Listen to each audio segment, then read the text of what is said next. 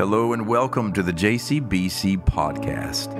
My name is Sean, and I'm so grateful that you found our podcast. Listen, the JCBC podcast is a collection of several sermons that have been preached over the years at Johns Creek Baptist Church. I pray that as you find these sermons and you listen to them, they would meet you where you are in your journey. And I trust that God will do something in these words to lift up your head, if only for a little while. So go ahead and subscribe to us and follow along.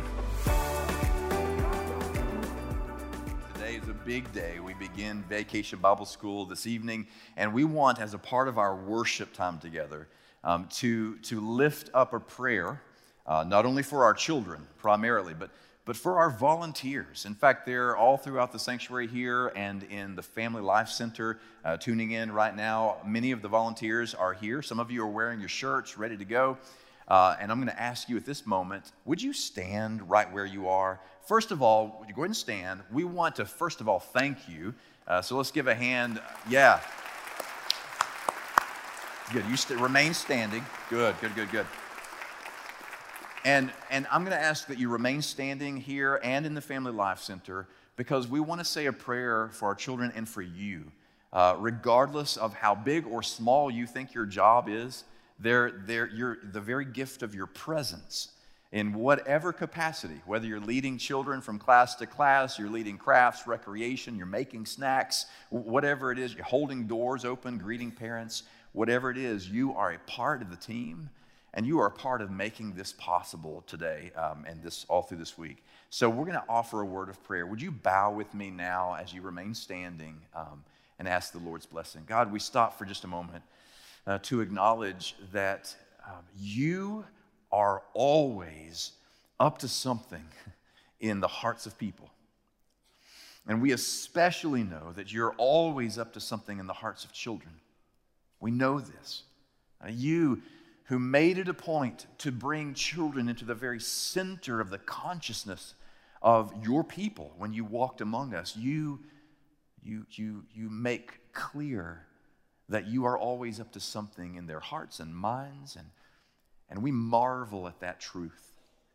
But we also marvel at the truth that you invite us to participate with you in loving people toward faith so, for every one of the hundreds of children who will come onto this campus today and all through this week, we, we lift up a prayer for each of them and, and each of their distinct, one of a kind stories. We lift up every child for the uniqueness in which they are made and for the distinctive way in which you are calling every little girl and every little boy to your own heart. We pray that something would begin and something would be planted like a seed, something would be watered like the growth of a seed that might flower into faith. And for these volunteers, these sisters and brothers, Lord, who have said, Yes, we will help, yes, we will show up, and we will serve. We lift up a prayer of gratitude as a church family. We say thank you to you, Lord, for the willingness of these who have, who have shown up and who will show up all week long.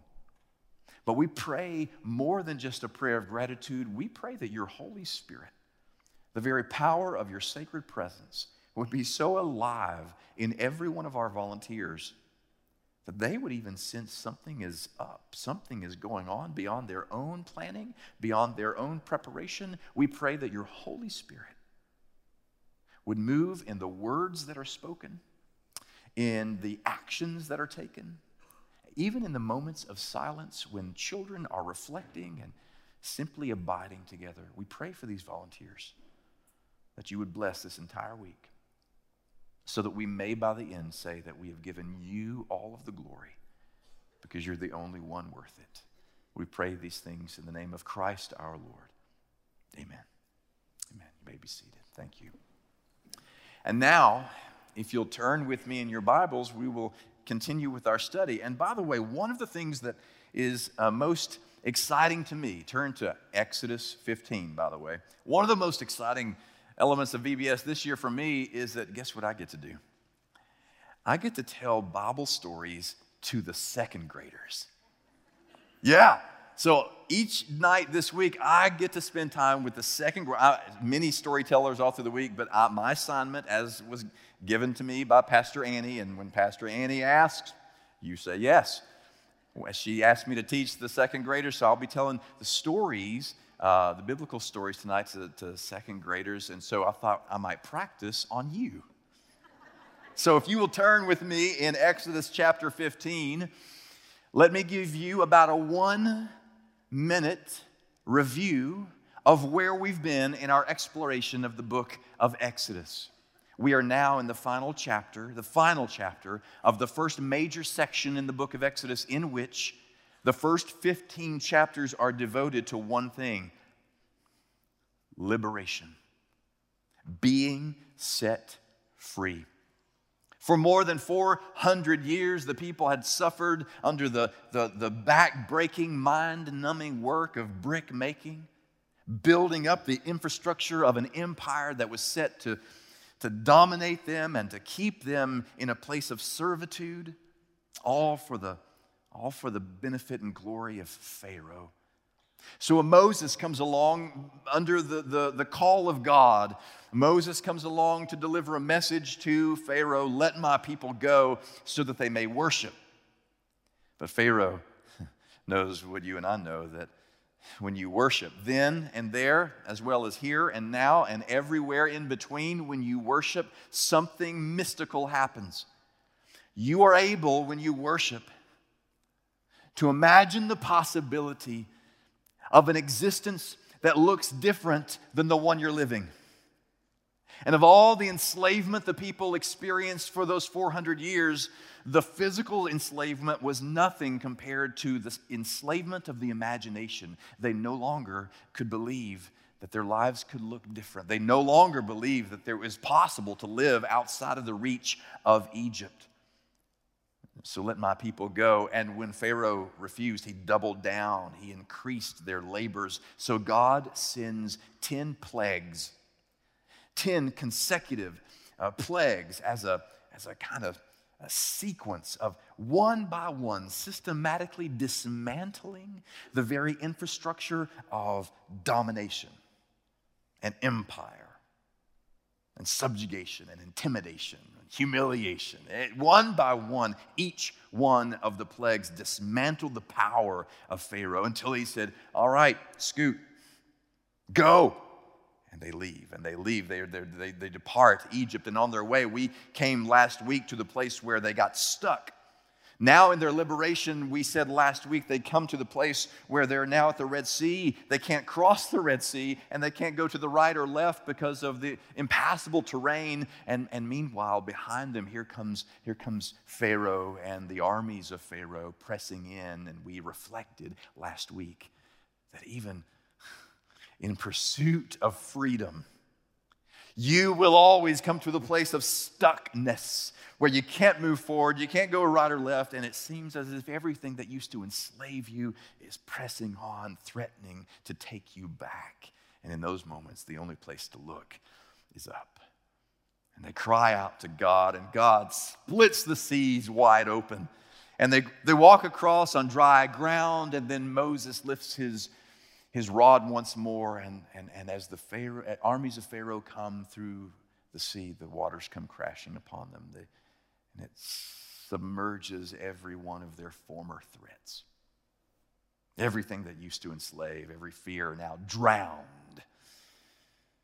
And today, our text records the first thing that happens after they see the bodies of the Egyptians floating up on the shore. The very first thing, Exodus chapter 15, verse 1 they sing. They sing. Listen to these words. Then Moses and the Israelites sang this song to the Lord I will sing to the Lord, for he has triumphed gloriously. Horse and, and, and uh, rider he has thrown into the sea. The Lord is my strength and my might, and, and He has become my salvation. This is my God, and, and I will praise Him, my Father's God, and I will exalt him.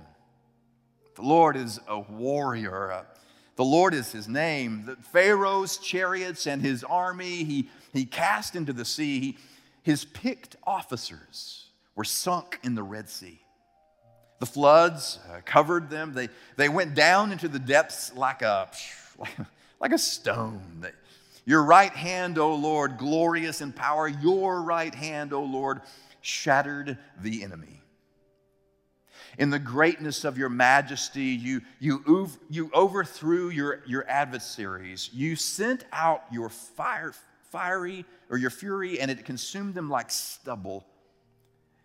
At the blast of your nostrils, what a great image. At the, at the blast of your nostrils, the waters piled up, the floods stood up in a heap, the, the deeps congealed in the heart of the sea. The enemy said, The enemy said, I will pursue.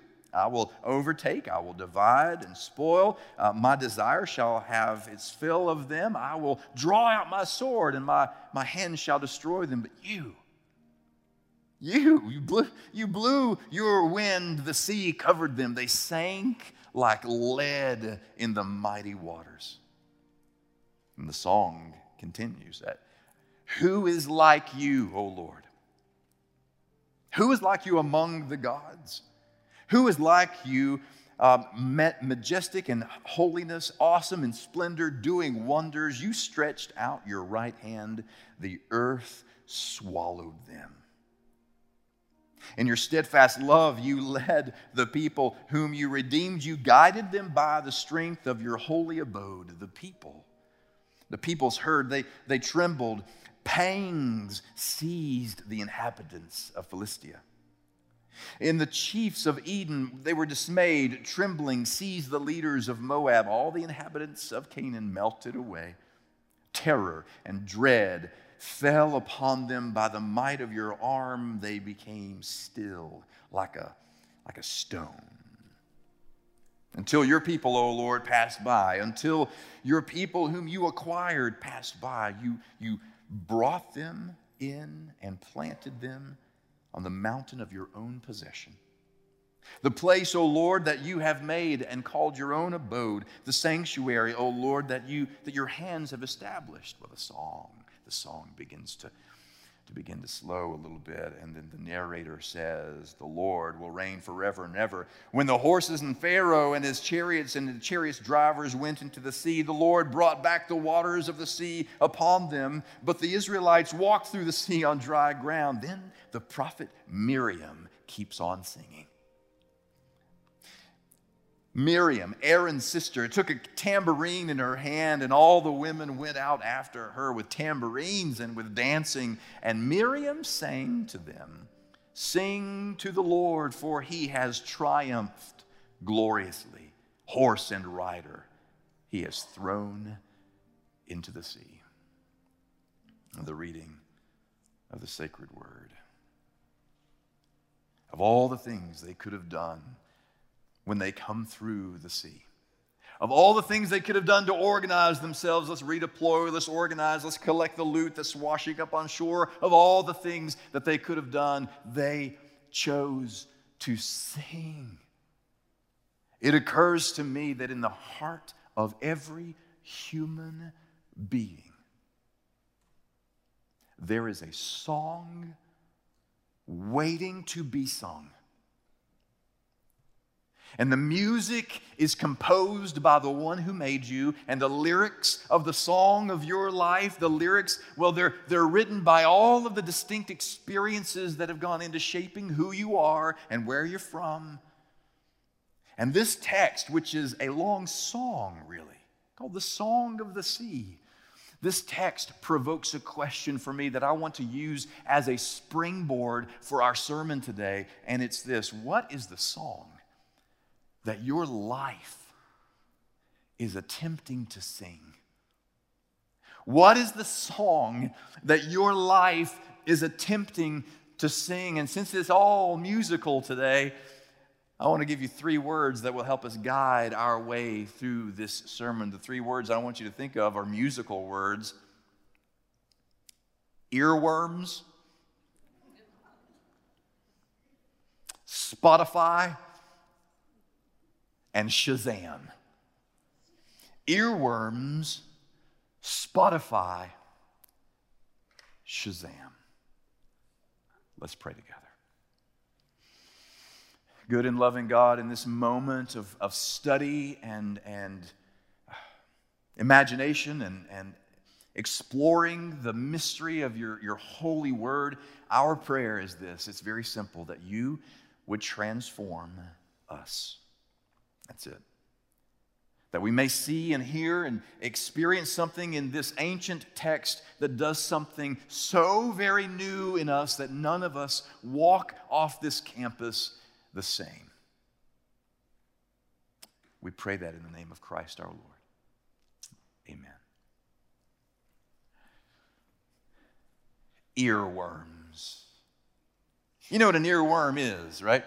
An earworm is a part of the song that you just can't get out of your head.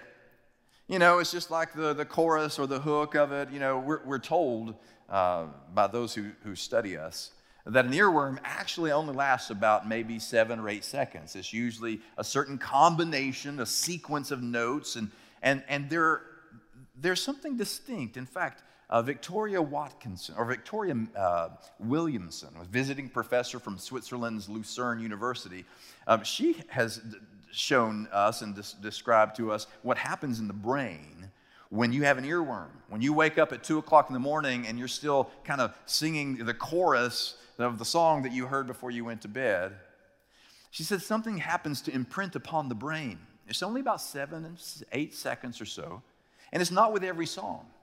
It has something to do with kind of the frequency, the pitch of the music, certain notes when combined with other notes. So, not every song can, can give you an earworm, but here's the way she described it something happens in the brain where the brain is retrained, and an earworm is simply this an earworm is actually your brain singing. It's your brain singing. And I, I think there's something very biblical about earworms. In the Bible, we are told about singing more than 400 times. Singing is mentioned more than 400 times in the Bible, and 50 of those times it's a command. It's a command to sing. Sing unto the Lord a new song. Sing uh, in order to celebrate, in order to worship, in order to praise, in order to pray. We're told in Scripture we're commanded to sing at times when we're sad, to sing a song of grief and, and lament. The Bible, the Bible is filled with singing. Did you know that the Bible itself is actually um, framed with song? In the very beginning, the first two chapters, Genesis 1 and 2, that we studied very closely at de- deep levels several weeks ago together, you and I, we learned that chapter 1 and 2, the story about creation, is actually written in poetic fashion, meant to be sung or chanted in an ancient form of worship, we believe. That's at the beginning of the scripture. Did you know that at the very end of scripture, there is given to us this glorious vision about what our existence looks like forever and ever in the book of Revelation. In chapter 5, we hear these words. Then I heard every creature in heaven and on earth and under the earth and the sea and all that is in them singing. To the one seated on the throne and to the Lamb be blessing and honor and glory and might forever and ever. And, and the four living creatures said, Amen. And the elders fell down in worship. The very Bible itself is framed, it's bookended in the beginning and at the very end with song. And it's not only bookended with song, beloved, it's crammed with song. The, the, the book of Psalms, the Psalter, is filled with singing and instructions about singing. There are instructions to choir leaders about how to lead people in worship. King Saul, when he was vexed, when he was tormented in mind, the only thing that comforted him was the music of David. We're even given an image of God who is such a fan of music that God even dances and sings over us. In Zephaniah, we read these words The Lord your God is with you, the mighty warrior who saves. He will take great delight in you. In his love, he will no longer rebuke you, but will rejoice, watch, over you with singing. In the New Testament, we move to Colossians and hear these words this call to you and me. Let the word of Christ dwell in you richly, teach and admonish one another in all wisdom, and with gratitude in your hearts, sing, sing psalms, hymns, and spiritual songs to God. And why? Why? Because when we sing, we remember. When we sing, there is an earworm placed in the soul. Do you know that you can go to a nursing home and lead a chapel service? We used to do that like once a month at one of the churches where we, you go to lead a chapel service at a nursing home, and especially even if you go to that part of the nursing home that many of you visit to see someone you love who is there or being cared for. You, you can go to that one part of the nursing home um, where they specialize in memory care. And you can visit the, the person you love who, in many ways, is, is kind of a, a diminished version of the person you knew because they can't remember some things. Maybe you've gone through the, the deep, deep pain of, of them not remembering you, even. And yet, you know what you can do. On a old out of tune piano, you can bang out the tune of Amazing Grace. And, and they'll sing every word. You can bang out the tune of I come to the garden alone. And you look, and on their lips, they're singing while the dew is still on the roses. They, because there is an earworm in the soul. When you sing, you remember, and it has a transforming power when you, when you sing truth. When you sing truth, it has a transforming power. Now, later in the story of the Hebrews, the Israelites, right before they occupy the promised land, it's later in the story, it's not now, but in Deuteronomy, they're about to occupy the, the promised land, and before they do, they sing a song. And then after the song, listen to the, the text. The text says, And when many evils and troubles have come upon them, and they will, this song shall confront them as a witness, for it will live unforgotten in the mouths of their offspring. In other words, we're going to sing, and we're going to sing, and we're going to sing truth till our children know it by heart. Earworms. Earworms are sung truths that keep us remembering who we are and where we've been. This is what Exodus 15 is all about. The text, the long text, the long song that we just read a few moments ago, that's what's going on in the text. It's the original earworm. In fact, many believe that Exodus 15 is some of the oldest literature in the entire Hebrew Bible. And as such, every song that comes after that, and every story, and every poem, and every moment that comes after that, it springs forth out of this earworm, out of the song that says, Look, we came to a place where we couldn't go anywhere else. We were stuck. We, and we, and we, the only place we had to go was to look up, and the God who rescues got us unstuck. That's what the, that's what the, the song is proclaiming and, and it's meant to be sung again and again to help them remember something about the character of this kind of God. That's the earworm that will set almost like a ah, kind of like a bass, a bass riff, like a, a time signature. It's, it serves almost like a rhythm section to every song that comes after because you follow this story, the God who liberates the oppressed. You follow this story, the God who pays attention to the broken and the marginalized and the forgotten. You pay attention to this song and you get every other song right. See? You forget this song and you've missed the whole point. This is the earworm. And now, now before we move on to the next part of the sermon, though, I got to say something about this earworm. This is a beautiful text, this song about setting the people free and liberating them, setting them, letting the sea break wide open. But I got to tell you something about this song. There's a disturbing part of this song, and we have to address it here in worship. Because if you just read it on the surface, it's a song that seems to celebrate the death of all of the enemies of the people. I mean, clearly, in language that is not mixed, it's, it's very candid.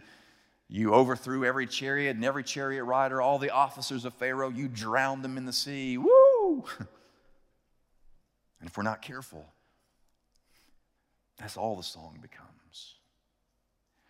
There is a story told in the Talmud. The Talmud is kind of this running Hebrew uh, commentary on the Hebrew Bible.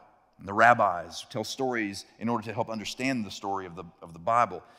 And in the Talmud, there is a story told about this day.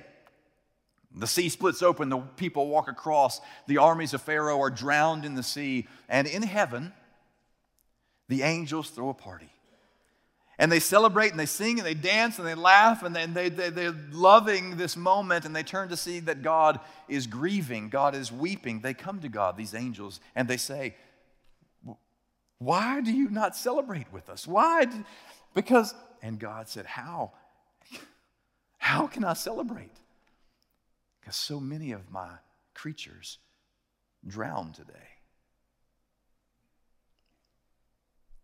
See, if we're not careful, we will forget a major truth about biblical scholarship, about understanding this sacred word. If we're casual, cavalier about it, here's what we'll think. We'll just kind of randomly open it up and we'll read something and take it completely out of context and forget that this whole thing is meant to take you someplace. In other words, what we know about God at the beginning of the book grows and develops and we change. God doesn't change, but our understanding of God and what God wants from us and needs from us changes by the time we get to the last part of the book. There's something of an evolution, a development, a growth that happens as you read the scriptures.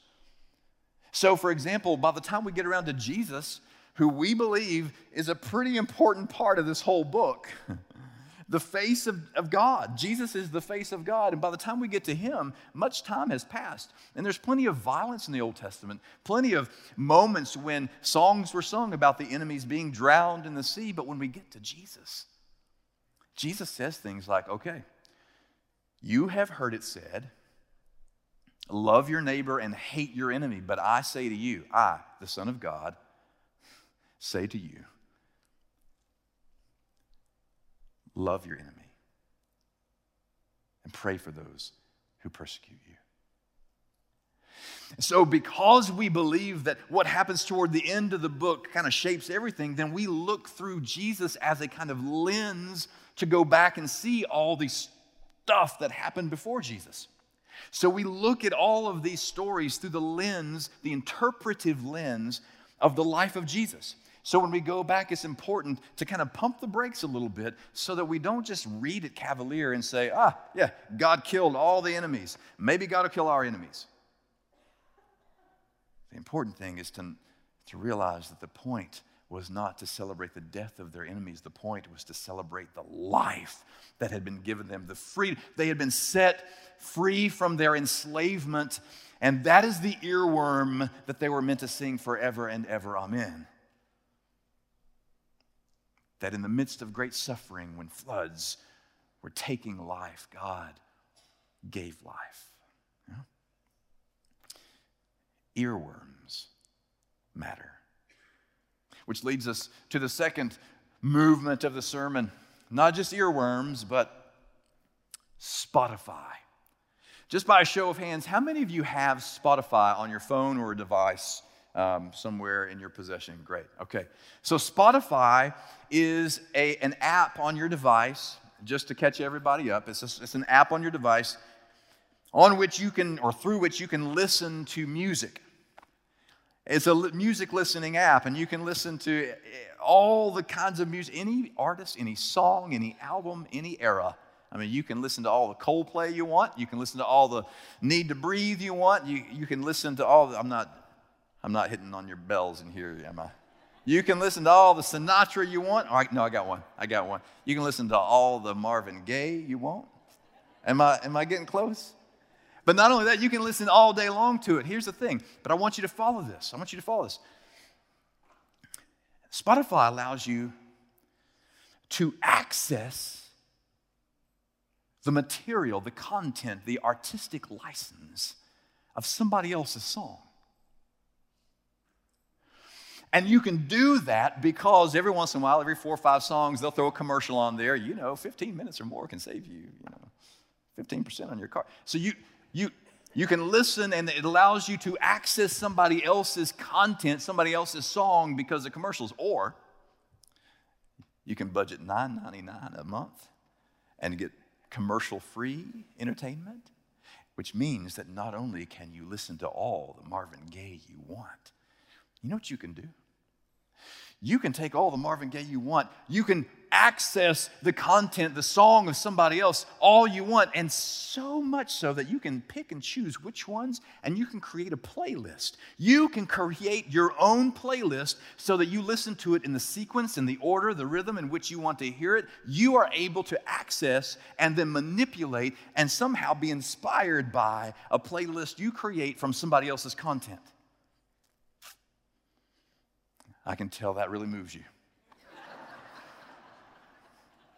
the reason it's important is because when I come to Moses and you and I read this amazing song, and, and Moses has what appears to be this just amazing, uh, full, beautifully written, poetic song about this thing that happened, and it includes everything. It includes some things that he's saying about God and includes some things that he's saying to God, which, by the way, is how we plan worship, you know.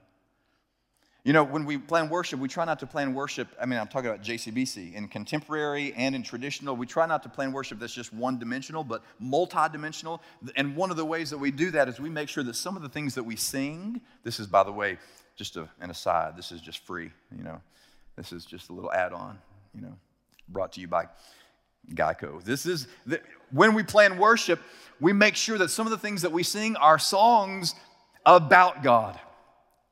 And there are some songs that are to God. For example, this morning in, in traditional, if you're in the FLC, in traditional today, we sang Praise God from whom all blessings flow, the doxology.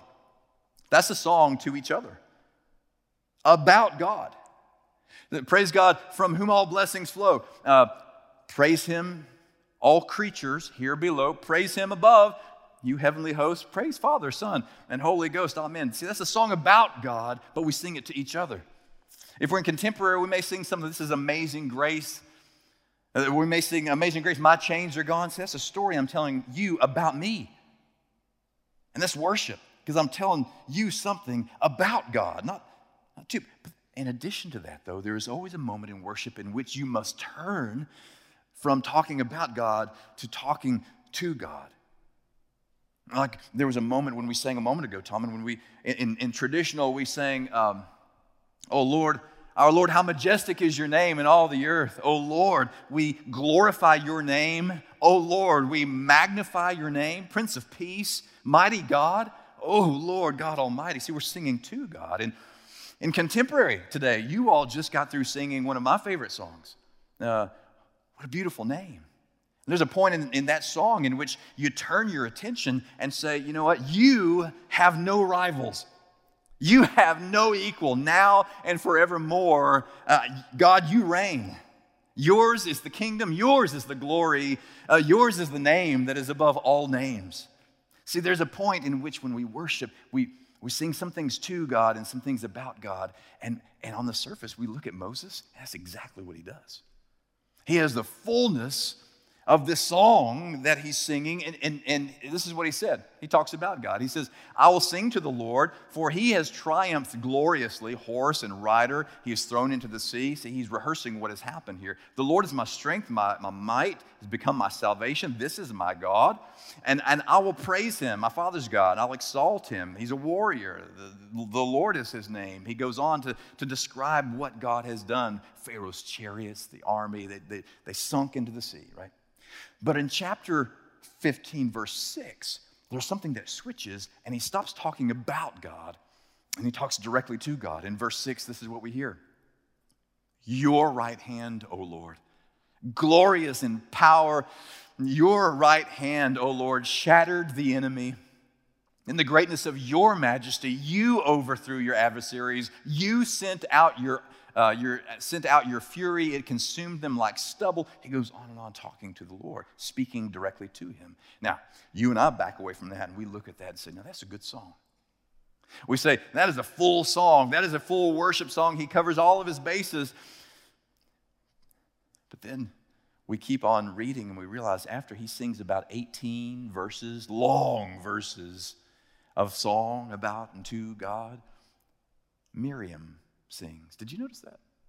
Miriam sings. After about 18 verses in which in which Moses sings and sings and sings about and to.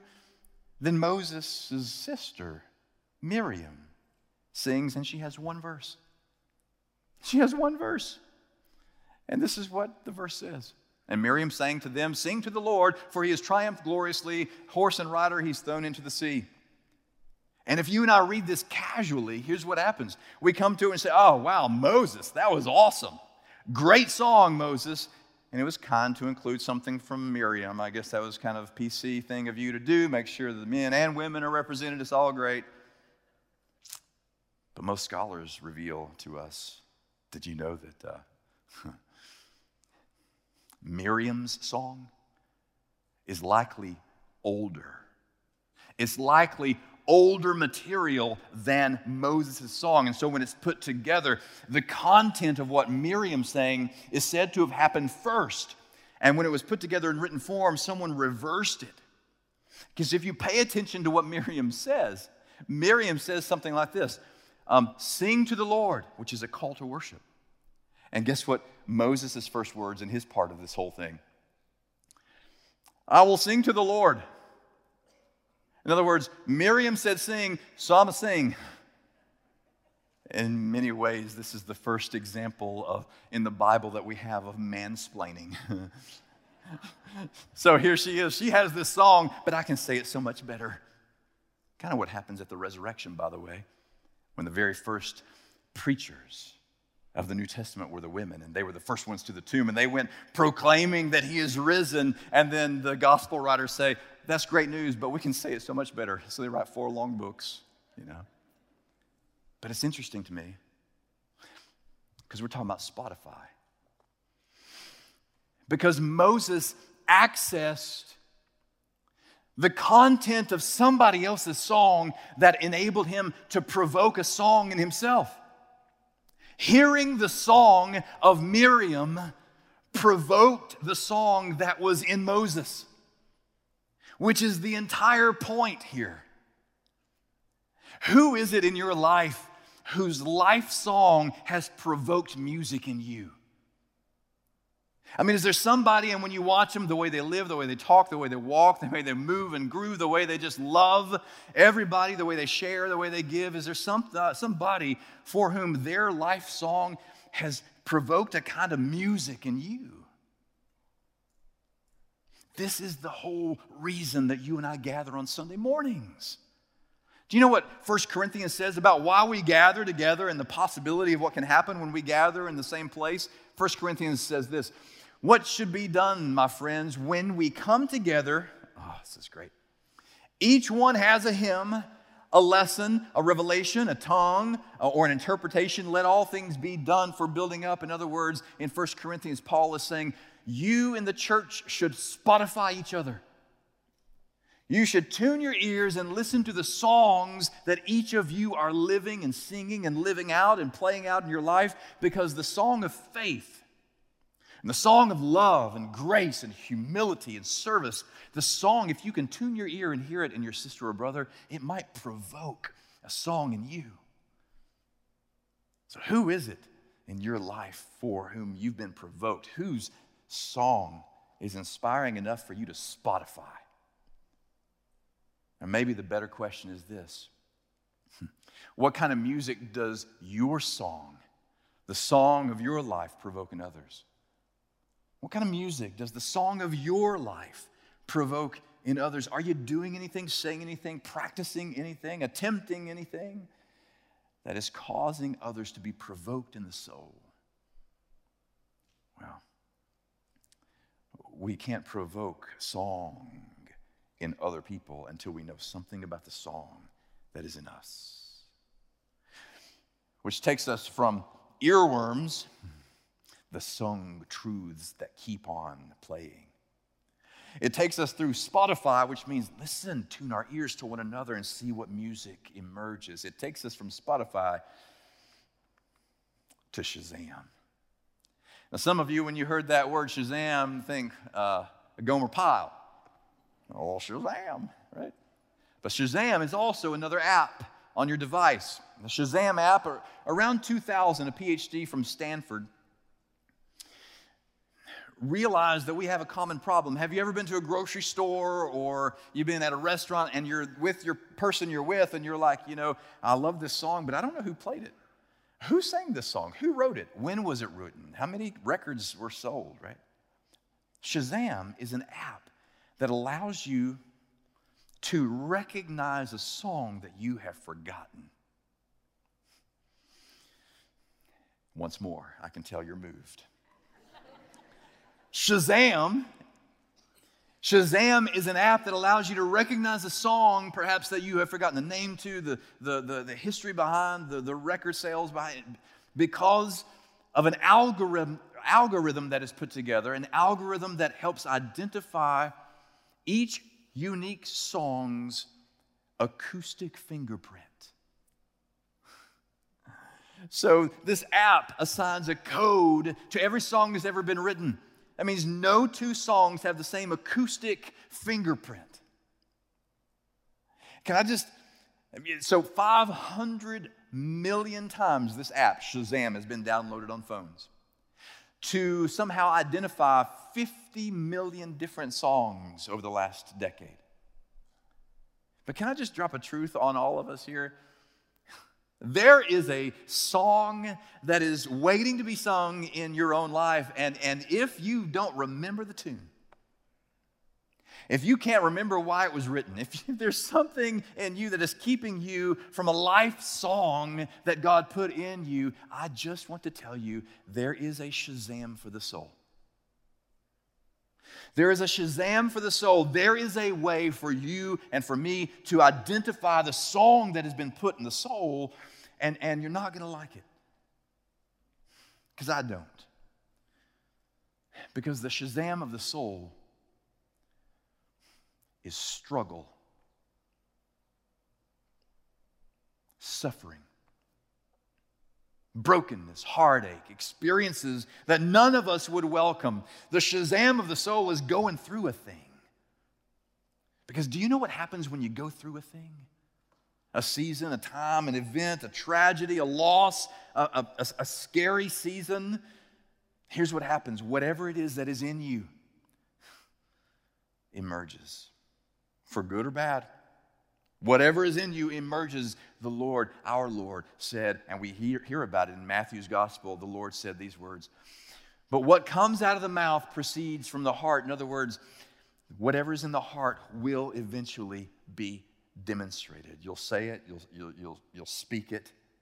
There will be at some point an event that causes you to reveal the thing that is on your interior. That's Matthew's gospel, but the Lord said, and, and it was recorded in Luke, this nothing is hidden that will not be disclosed, nor is anything in secret that will not come and, and be known into the light. There is nothing that you can keep in the interior that will remain in the interior because we go through seasons of struggle and suffering and hardship, and that thing gets pressed up and out.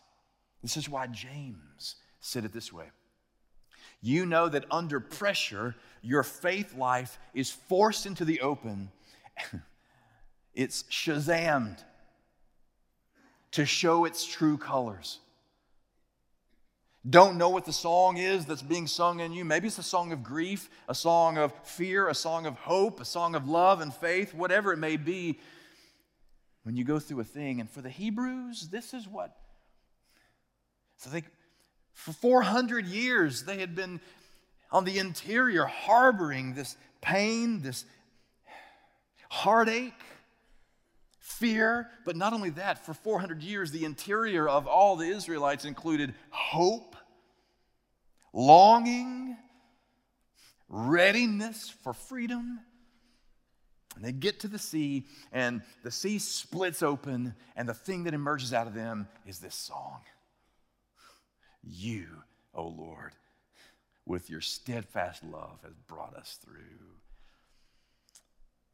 If there were a Shazam held up to your life to recognize the song being sung, what kind of music would be discovered? You know, some of us try to hide those seasons of struggle and suffering. But do you know that your song is made up of every joy and every pain, every success and every failure and every scar that comes from those failures. Like the, like the scratch on an old vinyl record is part of the song now. You know, my sons love vinyl records. Isn't that the weirdest thing now? That our students, they're into the retro thing, they're into vintage stuff. And my sons love vinyl records, which is a good thing because my father, who, was a, who is a musician and was a DJ for years and years since the early 60s, has been nickel and diming yard sales for vinyl for the better part of 69 years. So every time we go home, they come back with vintage vinyl. Last night we came home from a quick visit to Chattanooga, and guess, guess what? Jackson comes home with the original print of the Beatles' White Album among others. Yeah. But do you know why they dig it? You know why they dig it? I figured if we're talking in the 60s, I'd just kind of use dig it. Is that, you know why they dig it? Because they like the scratch and the hiss and the pop and the crackle of the. Because that's how it was recorded and that's how it was meant to be played. And they got Spotify, they can listen to a clean, crisp version, but who wants to do that? Because all the character is in the scratch. And I'm telling you that I know firsthand we spend a lot of time and energy and sometimes money in, uh, upon therapists to get us through the scratches that got us through childhood and adolescent, early adulthood. And I get it, so do it. You got to move forward. But I just got to tell you part of your song is the scratch. The thing that makes your song unique and beautiful is that it's got some hisses and pops in it that are unique to you. And I've been saying this for a long time to y'all that there is an experience that you have with God that is unique to you. Your version of encountering God is distinct and unique to you. There is nobody else ever made. There is more than an acoustic fingerprint, there is a human fingerprint in you, a divine uh, fingerprint placed upon you, and your encounter with God, no one else has. So, guess what you got to do? If you don't sing your song, no one will hear that part of God's character. If you don't somehow find a way to Shazam whatever it is in you and let the world hear it and let others Spotify off you and learn what you're learning from your encounter with God, there is a part of the experience of God that won't be shared by the world. Do you have pain? Then you've got a song. Do you have a scar? Then you've got a song. Do you have some moment in your memory when you came to the edge of something and you had nowhere to go but look up and suddenly, due to no no reason on your part, no participation of your own, the seas split open and you walked across on dry ground, then you have a song, and the only thing you got to do is sing. You got to sing. This is why we do VBS. This is why we teach children. It's why we do Sunday school with students and they do retreats and why we, we gather on Sunday mornings. Because what we're up to here at JCBC when we gather is to strengthen the faith of our interior so that when we face pressure and when we experience life or death or joy or sorrow, the song that gets pressed with all its scratches is a song of faith and beauty and love and grace. So it's time to sing. In just a moment, you're about to hear a song. In the, the Family Life Center, you're about to hear the very same song, No Longer Slaves. It's one of my favorite worship songs right now. And, and I asked uh, Glenn if, if we can make sure to sing the song after the sermon, because right now, on, in both venues, we're all going to be hearing and here and then even singing in the FLC the words of a song that is the earworm of all humankind if we choose to sing. Let's take a moment and offer our prayer before that liberating God. God, we stop just now to say thank you for the gift of splitting the sea wide open that we might walk across on dry land. We, we give you thanks for the earworm, the song out truth that your love is mightier than chariots and the armies of Pharaoh, that your love is relentless so much so that you, you free us from whatever it is that enslaves us. as we now continue to worship and listen to the, to the earworm, the truth song here before us, we pray that you would stir in someone's heart the beginning of faith. We pray in the name of Christ Jesus our Lord. Amen.